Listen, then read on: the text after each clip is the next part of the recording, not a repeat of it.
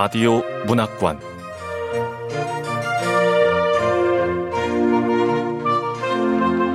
한국 단편 문학 특선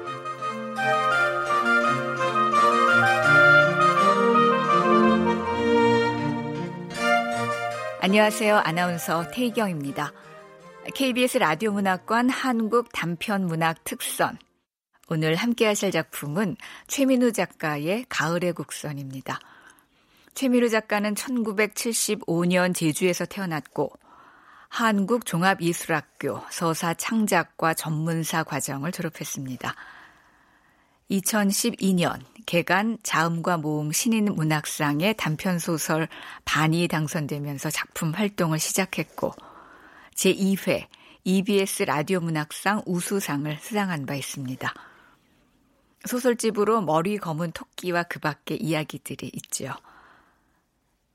KBS 라디오 문학관 한국 단편 문학 특선 최민우 작가의 가을의 곡선 함께 하시죠.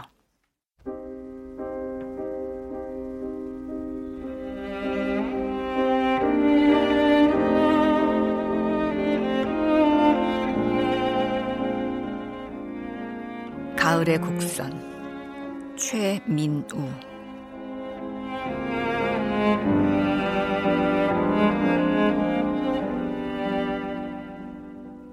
회색 캐리어를 끌고 입국장에 나타난 피아니스트의 검은색 고수머리와 녹색 눈동자에서 술 냄새가 희미하게 풍겼다. 그는 진송이 건넨 명함을 보며 두세 번 더듬거리더니 송송송 이라고 노래하듯 중얼거리고는 자기를 크리스티안이라 불러달라며 손을 내밀었다.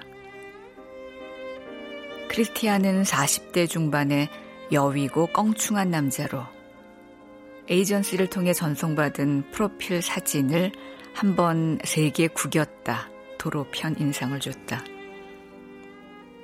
표지판을 앞에 두고도 어디로 가야 할지 몰라 우왕좌왕하는 듯한 분위기를 풍겼으며 수염이 덥수룩한 턱 위로는 순진한 미소를 머금고 있었다.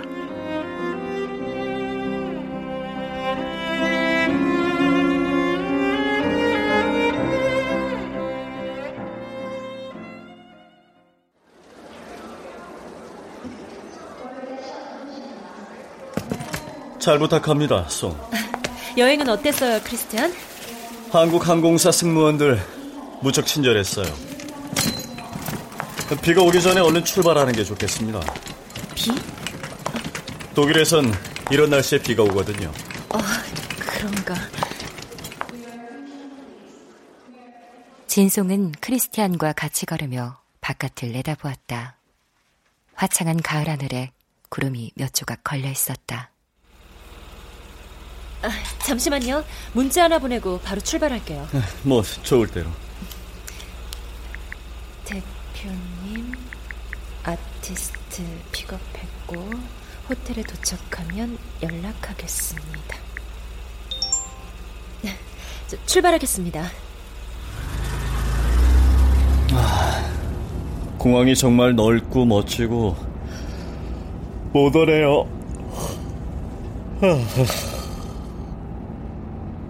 회사 소유의 승용차가 인천공항을 빠져나가는 동안 크리스티안은 뒷좌석에서 공항에 감탄하다가 도로로 접어들자마자 부드럽게 코를 골기 시작했다.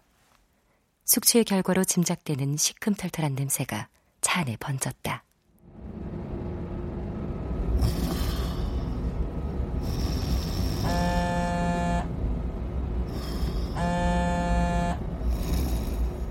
다리를 건너는데 거치대에 올려둔 스마트폰이 진동했다.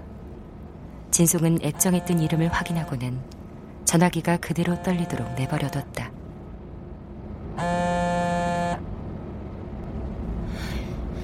혜진이 얘는 왜 자꾸 전화질이야?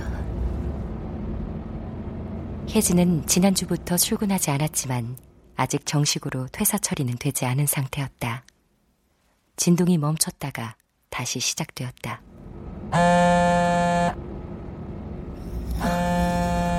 자나 보네. 비행기 타고 오느라 피곤도 하겠지.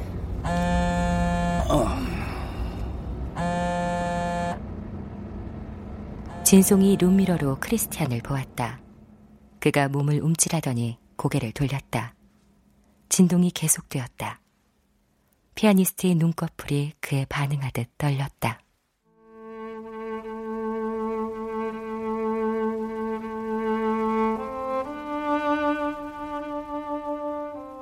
그녀는 문득 지금 이 상황이 자기와 자기 전화기가 아니라 전화기와 크리스티안의 수면 사이에서 벌어지는 문제라는 생각이 들었다.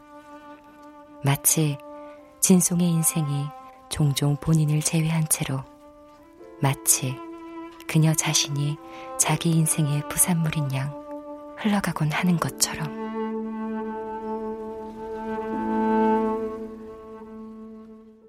이윽고 스마트폰의 진동이 멈추더니 액정 위로 메시지가 떴다. 팀장님, 지금 일하고 계시는 중인가 봐요. 시간 나면 전화 주세요. 여기가 서울인가요? 일어났어요? 여긴 아직 인천이에요. 좀 더 가야 합니다. 어, 크리스티안, 서울은 처음이시죠? 그게 그렇기도 하고 아니기도 해요. 무슨 홍콩으로 가던 중에 비행기 스케줄 문제로 공항 옆 호텔에서 하룻밤 잔 적이 있거든요.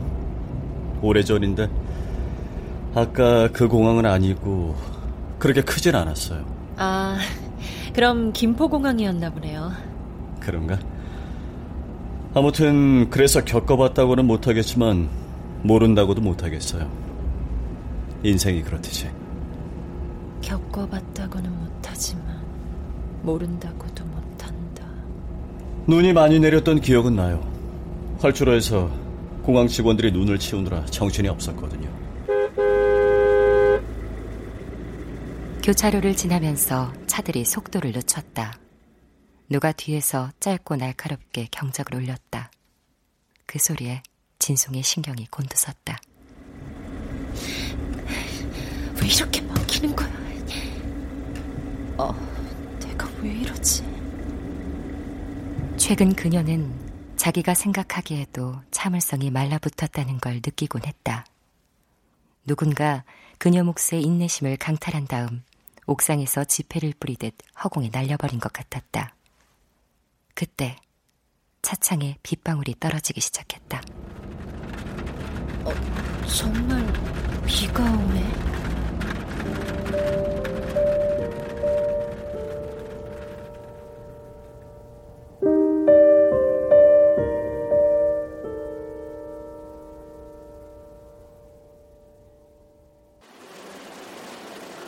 금연실이어야 하고요. 생수는 꼭 프랑스산으로 넣어주세요. 외국분이라. 비용은 따로 지불하겠습니다. 네, 알겠습니다. 객실 카드키를 건네받고 고개를 들었을 때 조금 떨어져 있던 크리스티안이 코트 주머니에서 은빛 플라스크 술병을 꺼내 뚜껑을 열어 한 모금 넘기는 광경을 목격했다.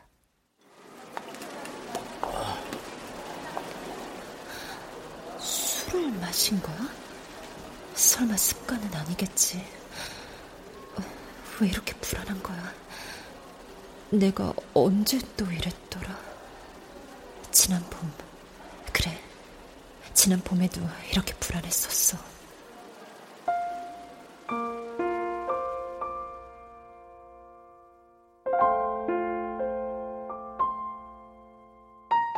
진송은 지난 봄에 이혼했다. 법적 절차는 까다로웠다. 구매는 쉽지만 환불은 복잡하고 가끔은 불편한 소리도 듣는다. 남편이 마지막으로 그녀에게 상처를 주려고 중원부원 늘어놓은 말을 요약하면 나는 너 정도면 적당한 상대라고 생각해서 결혼한 거야. 사랑해서가 아니라고. 그러니까 이제부터라도 네 주제를 좀 파악하고 살아.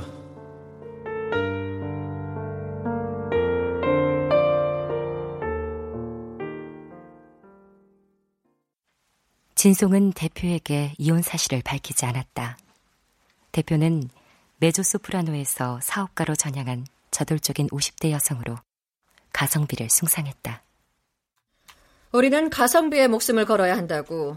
우리 같은 구멍가게는 가성비에 신경 쓰지 않으면 못 버텨. 그래서 내 삽의 기준은 뭐다? 가성비요? 오케이. 이번 공연에서는 저렴하고 알찬 아티스트가 가성비 갑인 거지. 예를 들면 이런 애 말이야. 아... 크리스티안 콜. 독일 에센 출신이네요. 음. 5년 전 오슬로에 있는 작은 클래식 레이블에서 러시아 작곡가 니콜라이 메트너곡으로 꾸민 독주 음반을 발표했는데 그 음반이 영국 클래식 음악 잡지 그라모폰의 에디터스 초이스에 선정됐어. 음, 음, 여기 영국 잡지에 리뷰도 적혀 있나요? 크리스티안이 연주한 메트너의 소나타에는 비범한 광채가 흘러나오고 있으며 기존의 명언에 충분히 도전할 수 있다. 크리스티안이 친구 얼마 전에 베이터벤과 브람스를 녹음한 음반을 발표했어. 그리고 크리스티안이 소속된 에이전시에서 올가을에 일본 투어를 기획했거든. 일본 오는 길에 한국 공연까지? 에이, 하겠어요. 하게 만들어야지. 내한 공연은 대표의 욕심이었고 다들 쓸데없이 일이 늘었다고 투덜거렸지만 개런티를 일본의 3분의 2 수준으로 협상한 대표의 능력만큼은 인정할 수밖에 없었다.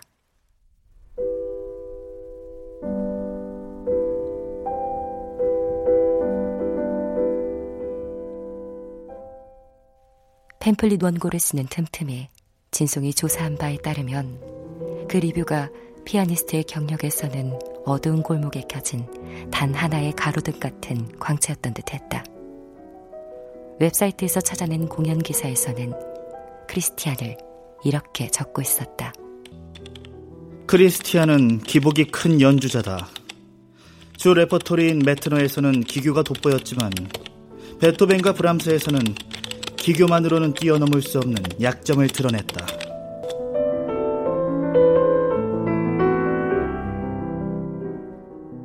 크리스티안의 내한 공연 일정이 정해지고 진송은 팸플릿을 만들 때 크리스티안을 소개하는 문장은 그 기사에서 따왔다. 크리스티안 콜은 해외 매체에서 믿기지 않을 정도로 화려한 기교가 돋보이는 피아니스트라는 찬사를 받고 있다. 됐다. 이제 인쇄소로 넘기면 팜플릿은 됐고. 어, 크리스티안 소속사에서 보낸 메일이네. 객실은 금연실, 생수는 프랑스산, 샌드위치는 토마토 빼주세요. 음, 다른 주문은 더 없네. 네, 알겠습니다.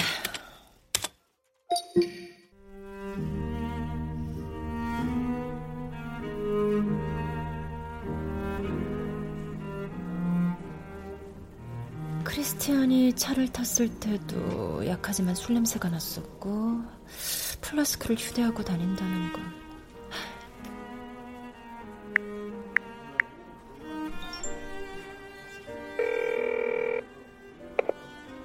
어, 진 팀장, 왜? 저, 대표님, 크리스티안이 플라스크를 갖고 다녀요. 한 모금 마시기도 했고, 술 냄새도 났어요. 알아는 두셔야 할 것 같아서요. 혹시, 손 떨어? 아, 그렇지는 않은 것 같았어요. 아, 싼 게 비스떡이 아니면 좋겠는데, 어쩐지 계약이 너무 순조롭다 했어. 지금은 뭐 해? 일단 저녁 식사 때까지 룸에 들어가서 좀 쉬라고 했어요. 진 팀장, 어쩌지? 나 오늘은 크리스티안 못 만날 것 같은데. 진 팀장이 저녁 잘 접대하고 기분 잘 맞춰줘. 끝나면 바로 퇴근하고. 어, 네 대표님. 음, 대표한테 크리스티안 만나는 것 말고 더 중요한 약속이 뭐지? 다영 씨, 나야 진 팀장. 대표님한테 무슨 일 있어? 대표님, 예당 양 실장님 만나기로 했나 봐요. 브런치 음악회 때문에. 그리고 혜진이가 회사 사람들한테 한턱 쏜다는데 팀장님하고만 연락이 안 된다고 그러네요. 이번 주 금요일 어떠냐고 그러는데 괜찮으세요? 그때 가봐야 알 것 같아. 일단 시간 되는 사람들끼리 정해.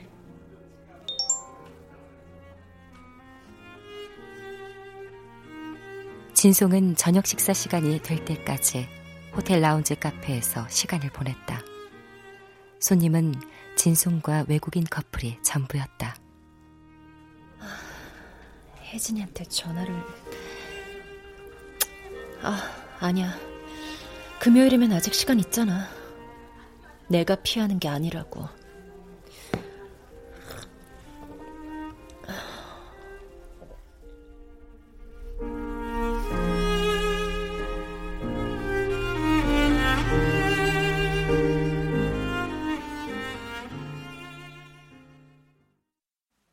혜진은 문화재단 공채 최종 면접을 통과하자마자 사직서를 썼다. 진송은 그녀가 수줍은 얼굴로 합격했다고 말할 때 설명하기 어려운 당혹감이 휩싸였는데 그녀가 진송을 포함한 회사 사람 모두에게 지원 사실을 숨겨서만은 아니었다. 그녀의 얼굴에 누가 봐도 모를 수 없는 기쁨이 드러나서만도 아니었다.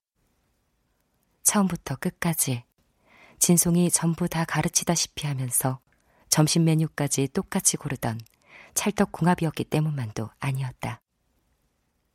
일이 힘들어 죽을 것 같다며 흐느끼다시피 하던 혜진을 위로하다 자기가 이혼했다는 사실을 털어놓아서만도 그래서 회사에서 그녀의 비밀을 알게 된 유일한 사람이 되어서만도 아니었다.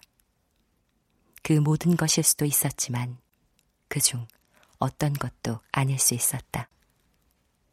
이유야 어쨌든 진송의 입에서 맨 먼저 튀어나온 말은 그럼 영수증 결사는 누가 해? 어, 네? 어. 말의 내용이 아니라 어조에 그녀 자신도 놀랐다. 뭔가 날카로운 걸 앞뒤 재지 않고 휘둘러버린 기분이었다. 그녀는 혜진의 얼굴에 떠오른 표정을 알아차리고는 농담을 했다.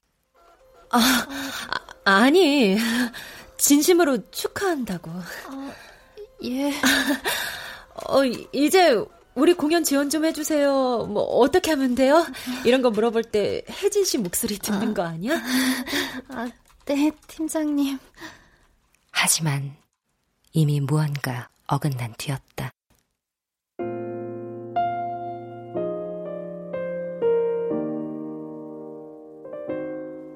마치 상영 중에 잘려버린 스크린 속 영화 화면처럼 통유리 밖에서 해가 저물어 갔다. 진송은 어두운 유리에 비친 자기 얼굴을 잠시 바라보다가 고개를 돌렸다. 아무래도 자기 얼굴이 아닌 것 같았다. 요즘 들어 늘 그래왔듯이.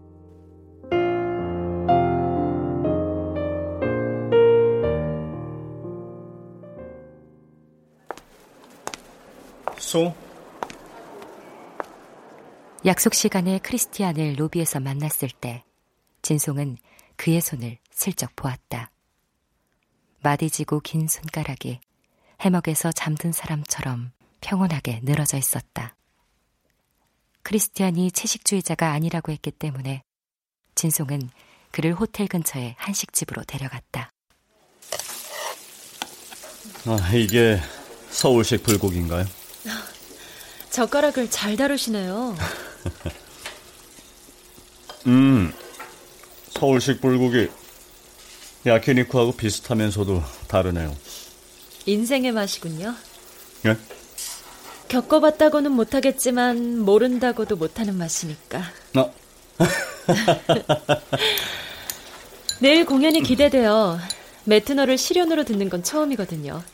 바깥에서 모니터로 들을 수밖에 없긴 하지만. 어, 매튜너를 좋아하나요? 실은 잘 몰랐는데 이번 연주회를 계기로 좋아하게 됐어요. 공연 준비하면서 계속 당신 음반을 들었거든요. 감사합니다. 보통은 다들 그렇게 시작하죠. 아, 근데 여기 맥주는 안 파나요? 불고기와 잘 어울릴 것 같은데. 아, 아. 어쩐다. 한두 잔 정도는 괜찮을 것 같고. 차라리 지금 약간 마시게 하고 재우는 편이 나을지도 몰라. 저, 여기요, 맥주 한 병 주세요. 예.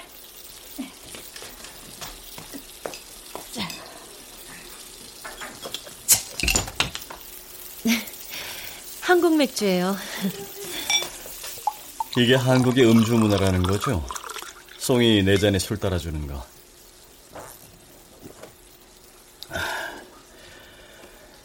메트너와 라우마니노프는 평생을 알고 지낸 친구 사이였습니다. 아, 저도 이번에 알았어요. 하지만 메트너는 자기 친구에 비해 인정을 받지 못했어요. 슬프지만 사실이죠. 어떤 사람들은 메트너의 음악에 대해 이렇게 말하기도 했답니다. 기억할 만한 멜로디가 없는 라우마니노프라고. 가난한 사람의 라우마니노프라고도 했죠. 둘 다 같은 뜻입니다. 잔인하죠. 하필이면은 친구의 음악과 비교당하다니. 하지만 전 그게 정말 부당한 평가라고 생각해요. 평생을 그게 아니라고 주장하며 싸워왔고요. 내일도 마찬가지입니다. 내일은 베토벤과 브람스도 연주할 거고 사람들은 베토벤과 브람스에 더 익숙하겠지만 전 거기 있는 사람들에게 메트너의 아름다움을 들려줄 거예요. 네. 아, 크리스티안. 왜 그렇게 메트너를 좋아하게 됐어요? 뭐 특별한 사연이라도 있어요? 사연이라. 어, 아니 아니요. 괜찮습니다. 제가 따르는 게 편해요. 실은 메트너는 제 선생님이 무척 싫어하는 작곡가였어요. 그냥 싫어하는 정도가 아니라 증오하다시피 했죠. 이유는 모르겠어요. 저한테는 말을 안 하셨으니까. 그저 그런 음악은 연주하면 안 된다고 할 뿐이었죠. 그래서 저도 메트너를 몰래 연습하는 이유를 선생님에게 말하지 않았어요. 그렇게 시작된 겁니다. 그러다가 정신을 차리고 보니까 제 음악의 별자리가 하늘에 그려져 있었던 거고. 우리 선생님은 정말 훌륭한 음악가이자 교사였고, 결국 제 선택 때문에 선생님과는 사이가 멀어졌지만, 뭐, 후회는 없어요. 훌륭한 사연이네요. 살다 보면은 결국 과거를 버려야 하는 순간이 오죠. 안 그러면 거기에 매몰될 수밖에 없어요. 그럴 땐 자기 자신을 믿어야 합니다. 무대에 설 때는 더요. 선생님도 결국엔 자랑스러워 하셨을 거예요. 세계를 누비는 훌륭한 음악가가 됐으니까. 글쎄요. 지금은 돌아가셨으니까 물어볼 수가 없네요. 아무튼 저는 저 자신을 믿어요. 그게 제가 믿는 전부입니다. 아, 맞다. 크리스티안. 오늘 비가 올 거라는 건 어떻게 알았어요? 공항 나올 때 비 올 거라고 했잖아요. 그때 하늘은 맑았거든요. 그거요? 하늘에 구름이 떠 있어서 그냥 말해본 겁니다.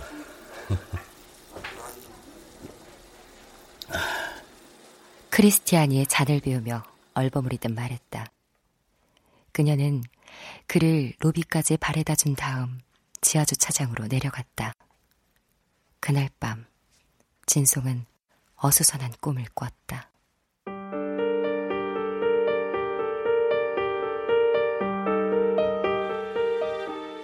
크리스티안을 닮은 메트너가 피아노를 치다가 중간에 막히는 바람에 공연장에서 쫓겨났는데 혜진이 빈 의자에 앉아 연주를 계속하는 꿈이었다.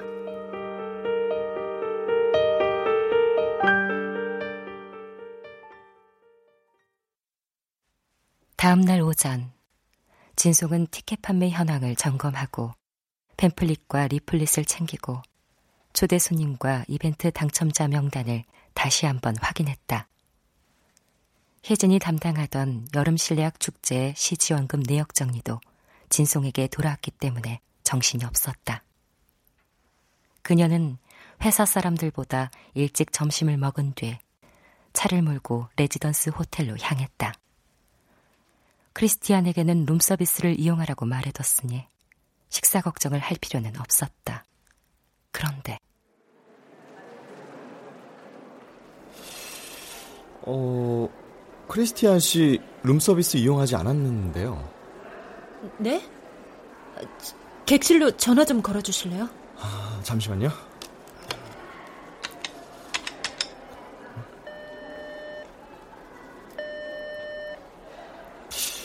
안 받으시는데요. 비상키 있죠? 네, 따라오세요.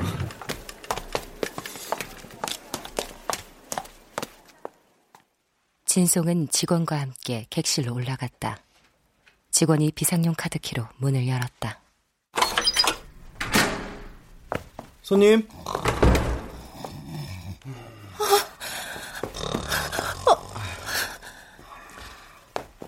아유. 아유, 이, 이 손님 미니바에 있던 술 다 마셨나 봐요.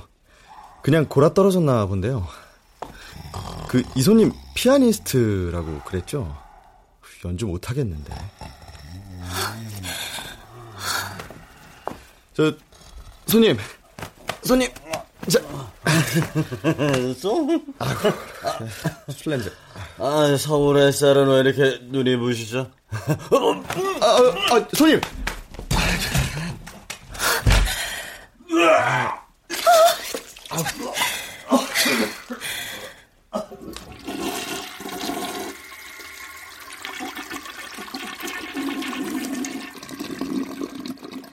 잠시 뒤 변기물 내려가는 소리와 샤워기에서 나오는 물소리가 들렸다.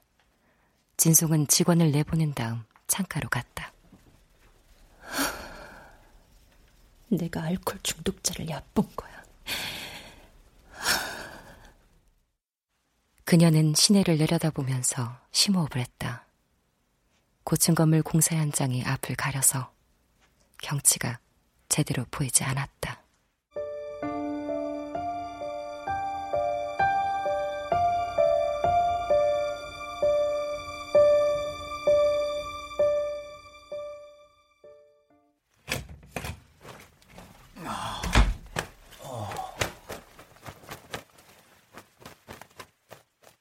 크리스티안이 젖은 머리를 수건으로 닦으며 나왔다. 그는 여전히 정신을 차리지 못한 듯 보였고 팔다리를 휘적거리며 냉장고로 갔다.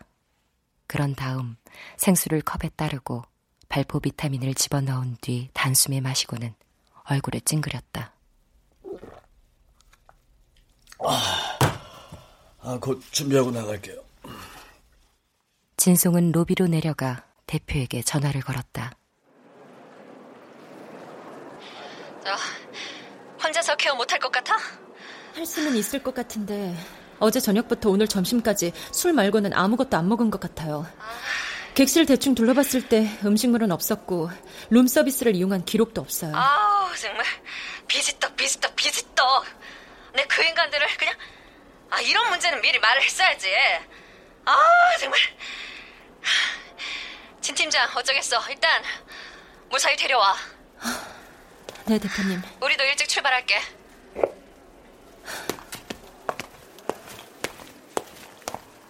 진송은 호텔 앞 편의점과 베이커리에서 각각 숙취해소 음료와 토마토가 없는 샌드위치를 샀다.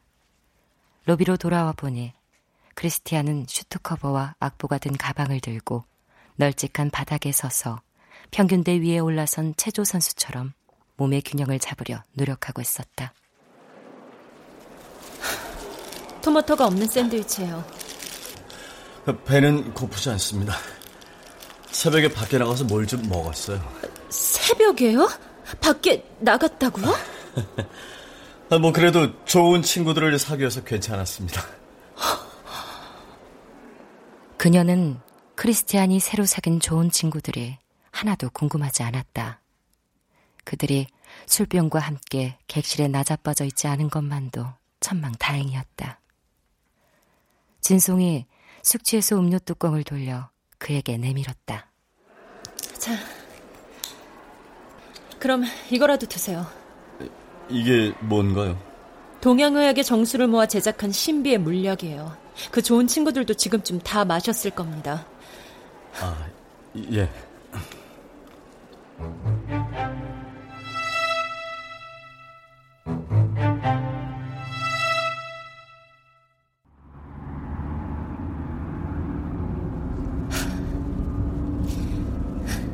한강을 건널 때까지 진송은 입을 꾹 다문 채 운전했다. 룸미러를 흘끗 쳐다보니 피아니스트는 경찰서 벤치에서 잠이 깬 취객처럼 앉아 있었다.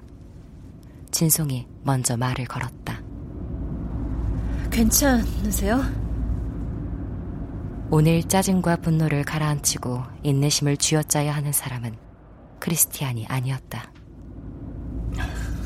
예, 괜찮습니다. 아, 그 동양의 아, 그 신비의 무리학 효염이 있네요. 혹시 또 있습니까? 한 병이면 충분해요. 아, 그렇군요. 아, 뭐 어쨌건 전 괜찮습니다. 송은 어떻습니까? 괜찮은가요? 네? 저요? 제가 왜요? 아니요, 별 뜻이 있어서는 아니고 그냥 물어보는 겁니다. 괜찮죠, 물론. 네, 전 괜찮아요. 진송이 얼굴을 평온하게 유지하려 애쓰며 말했다. 공연 날이라 화장에 더 힘을 줬으니 조심할 필요가 있었다. 참, 음악의 별자리라는 둥 잘난 척은 혼자 다 하더니 뭐? 괜찮냐고. 그녀는 돌연 돌부리에 발이 차인 듯 불쾌해졌다. 지금껏 그녀는 괜찮냐, 괜찮다 따위에 섣부른 위로가 오갈지 모르는 상황을 가능한 한 철저하게 차단해왔다.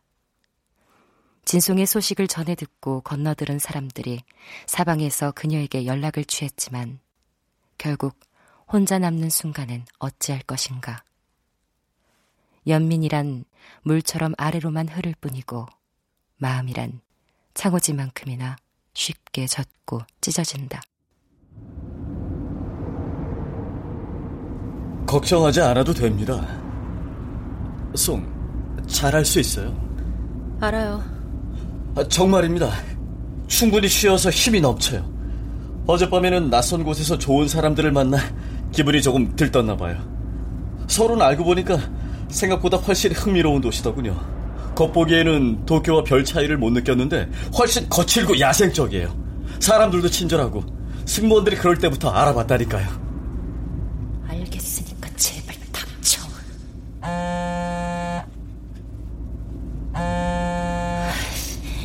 혜진이 얘는 업무 시간인 거 뻔히 알면서 왜 낮에 전화를 해대는 거야? 저녁엔 축하 파티 하느라 바쁘신가? 아님 새 삶을 준비 중이라 회사 일 따위 다 잊은 거야? 제 업무까지 몽땅 나한테 떠넘기고 헐헐 날아가 버려놓고선 그때 왼쪽 차선에 서 있던 SUV가 깜빡이를 켜지 않은 채 그녀 앞으로 끼어들었다. 진송이 경적을 눌렸다.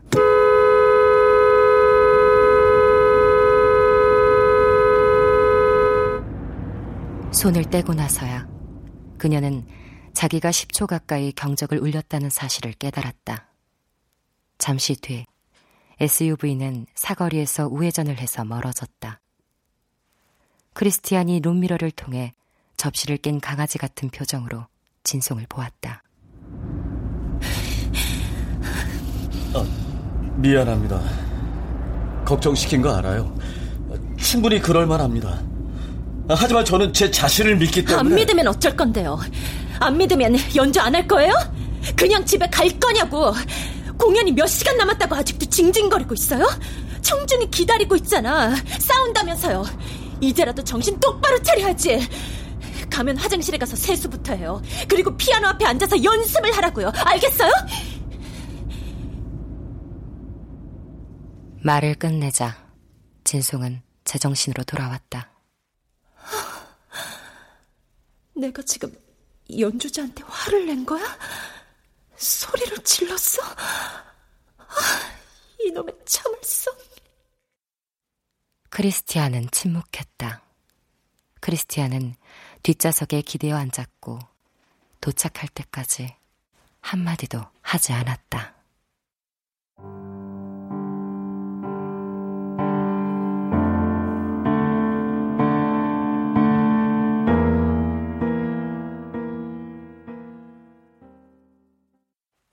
공연장은 갤러리와 함께 운영되는 실내악 전용 홀로 어쿠스틱이 좋고 잔향도 적절히 울려서 인기가 많은 곳이었다. 공연장으로 들어가자 대표와 직원들이 로비에서 기다리고 있었다. 진송은 어쩐지 자기가 용의자를 경찰에 넘기고 있는 것 같다는 생각이 들었다. 아, 반가워요, 크리스티안. 컨디션 좋아 보이네요. 안녕하세요. 어제 못 가서 미안해요. 사정이 있었거든요. 괜찮습니다. 어, 대기실로 갈까요? 저 숙소는 마음에 드셨어요? 예, 좋았습니다. 한국은 처음이죠. 일정이 여유로웠으면 서울 관광을 해도 좋은데. 대표가 크리스티안을 데리고 연주자 대기실로 사라졌다. 진송은 공연장 사무실로 가서 무대 감독을 만나 공연 진행에 대해 상의했다. 얘기를 끝내고 사무실을 나왔을 때 로비는 눈 덮인 새벽처럼 조용했다. 통유리 밖으로 갤러리로 이어지는 산책로가 보였다. 그녀는 시간을 확인하고 나서 홀 밖으로 나와 산책로로 향했다.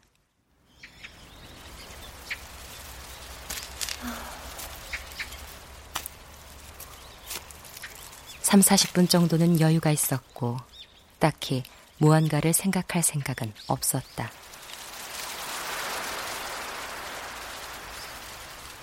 구부러진 산책로를 걷는 동안 홀 뒤의 작은 산에서 바람이 불었고 땅에 떨어진 낙엽들이 운동장에서 뛰어노는 아이들처럼 이리저리 몰려다녔다. 산책로가 끝나는 곳에 단순 명료한 형태의 잿빛 직사각형 건물이 있었다. 그곳이 갤러리였다. 갤러리 입구 옆 벽면에 붙어 있는 포스터가 진송의 눈에 띄었다. 팔다리가 조각조각 갈라진 남자가 인쇄된 포스터였다.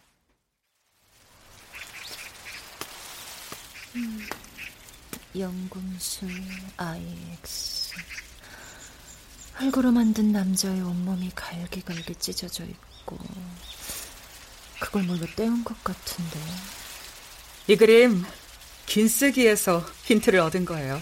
어, 긴쓰기요? 네, 긴쓰기. 일본어예요. 깨진 그릇을 고칠 때 금이나 다른 반짝이는 금속으로 수선을 하는 기술이죠. 깨진 부분을 감추는 게 아니라 더 돋보이게 하는 거예요. 음. 그러면 오히려 그릇의 가치가 처음보다 더 올라가죠. 그 아이러니 때문에 많은 사람들이 이 기법에서 영감을 받았는데 저는 제가 구할 수 있는 가장 질 낮은 재료를 써서 긴쓰기 기법을 적용해 봤죠. 아, 작가분이시군요. 이 사진에 있는 남자는 문구용 찰흙으로 만들었어요. 아, 그리고 재활용이 안 되는 플라스틱이나 병, 길바닥의 돌, 오물이 묻어 못 쓰게 된 골판지 상자 같은 걸 조각낸 다음에 보수해봤죠. 틈 사이엔 도금을 했고요. 어, 네. 실현의 가치에 대해 표현해보고 싶었거든요. 실현의 가치요?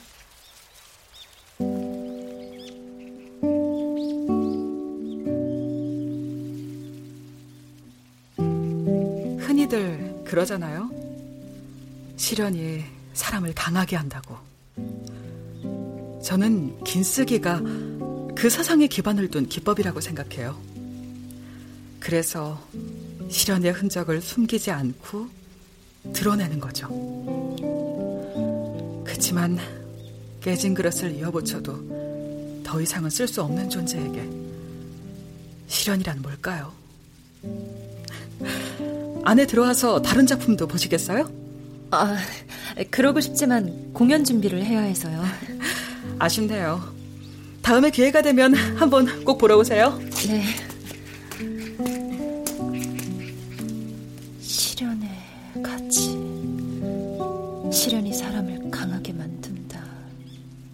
그래서 숨기지 않고 드러낸다고.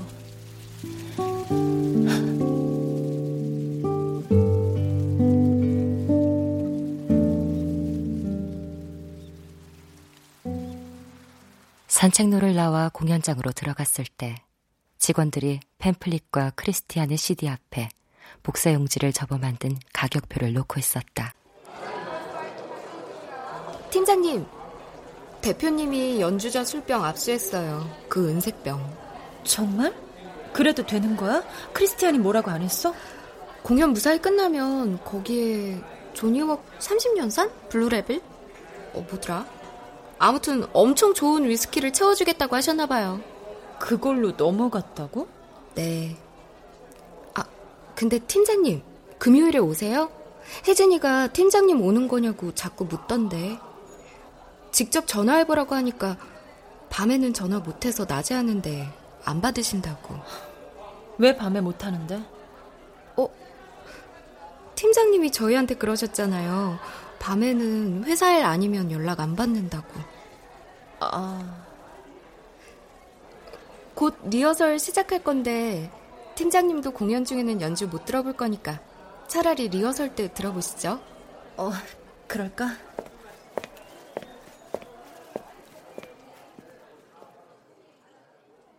진송은 살짝 문을 열고 안으로 들어가 객석 맨 뒷줄에 조용히 앉았다. 피아니스트가 메트너의 회상 소나타를 연주하기 시작했다.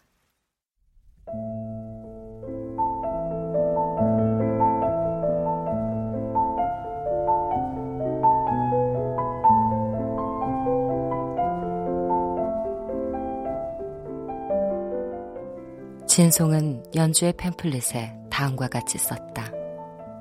회상 소나타는 이친 멜로디들이라는 제목이 붙은 일련의 모음곡 중 첫 곡이다.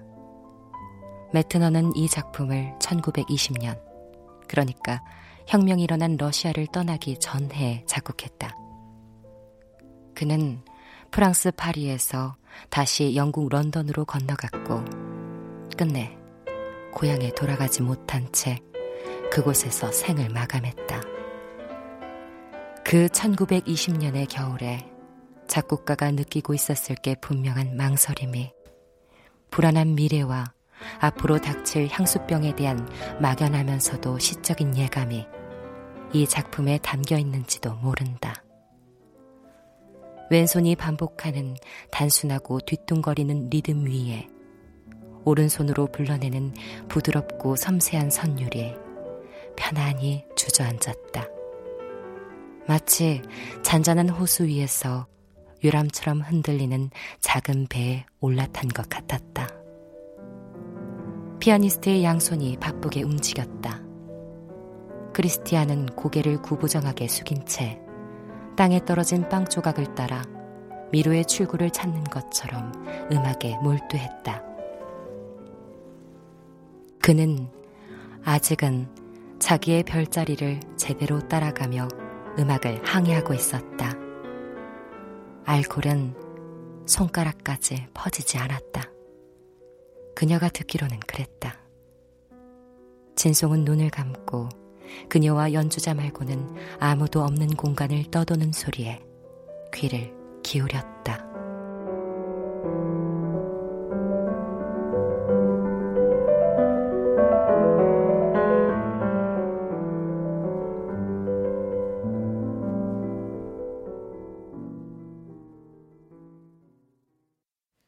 늦게 도착한 초대 관객 한 명이 곡이 끝나기 전에 들어가겠다고 때를 쓴 걸 제외하면 연주회는 전반적으로 별탈 없이 진행되었다.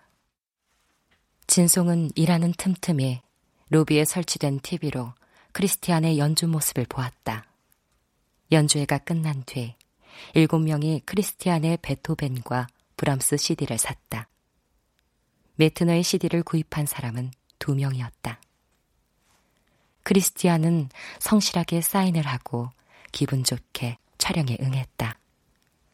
크리스티안을 태우고 호텔로 돌아가면서 진송이 말했다. 내일은 제가 바래다 드리지 못할 것 같아요. 아, 그래요? 네, 제가 다른 일이 생겨서요. 다른 친구가 호텔로 올 거예요. 크리스티안 제 돌아가는 건 다른 애한테 맡기고 진 팀장은 예당에 좀 다녀와. 이제 더 중요한 일에 집중해야지. 아쉽네요. 내일 오는 친구가 훨씬 밝고 명랑해요. 운전도 잘하고 빵빵대지도 않아요. 호텔에 도착하면 커피라도 한 잔 할까요? 네, 좋아요.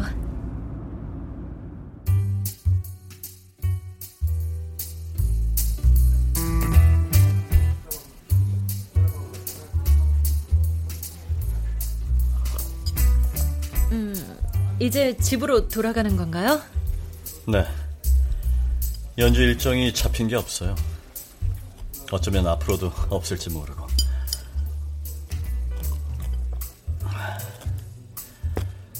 고등학교에서 학생들을 가르치기로 했어요. 당분간은 그 일에 집중하게 될 겁니다.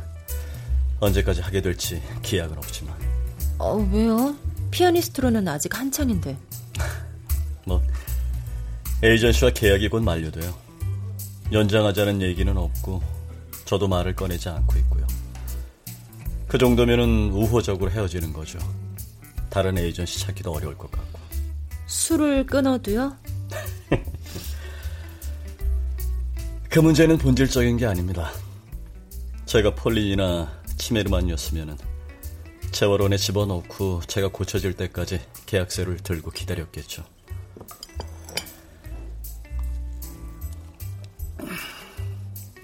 포기하는 건 아니에요. 그만두겠다는 것도 아니고. 그냥 한 걸음 물러서서 잠시 기다리는 거. 어제 했던 말은 모두가 진심입니다. 과거를 버려야 할 순간이 오면 자신밖에 믿을 수 있는 게 없죠. 하지만 어제와 오늘 있었던 일은 사과하겠습니다. 프로답지 못했습니다. 미안해요. 학교에 있는 동안 이 문제도 고치겠습니다. 저도 미안해요. 화를 내서. 한국말을 빨리 해서 하나도 못 알아들었으니까 상관없습니다. 둘은 잠시 말없이 앉아 있었다. 진속은 피곤이 몰려오는 걸 느꼈지만 아직은 자리에서 일어나고 싶지 않았다. 그녀의 전화기는 테이블 위에 얌전히 거의 무력하다시피 한 상태로 놓여 있었다. 생각해보면 밤에는 그랬다. 처음부터 그랬던 건 아니었지만 언젠가부터 그렇게 되었다. 이제는 흔한 광고 문자 하나 오지 않았다. 이 세상 모두가 해가 지면 그녀라는 존재를 잊어버리기라도 한 것처럼. 물론 그건 반가운 일이었다. 평온한 일이다. 바람하지 않던 일이다. 저기 네, 말씀하세요. 이제부터 할 얘기는 신뢰가 될지도 모르겠지만 네? 뭔데요? 다음에 전화가 걸려오면 꼭 받으세요. 선생님이 돌아가시기 전에 저에게 전화를 거셨습니다. 그 전화를 받지 않은 게 지금도 가끔 생각이 나요. 후회인지 모르겠어요. 하지만 절대 잊을 순 없을 겁니다. 돌에 새겨진 글자처럼. 그렇게 심각한 문제는 아니에요. 그렇지 않아 보이던데요. 제 문제가 뭔지 모르시잖아요. 물론 전 겪어보지 못한 일입니다. 하지만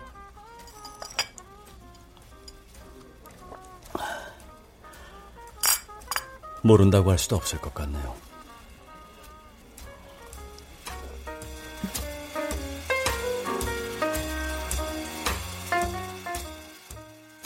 둘은 다시 커피를 마셨다. 진송은 서울이 정말 이상한 도시라는 생각이 들었다. 시간과도 장소와도 맞지 않는 호련히 날아와 창가에 앉은 새처럼 찾아온 생각이었지만 지금 그녀의 마음을 그보다 더 잘 표현하는 건 없었다. 크리스티안이 말했다. 금요일은 비가 올 거예요. 우산을 준비하세요.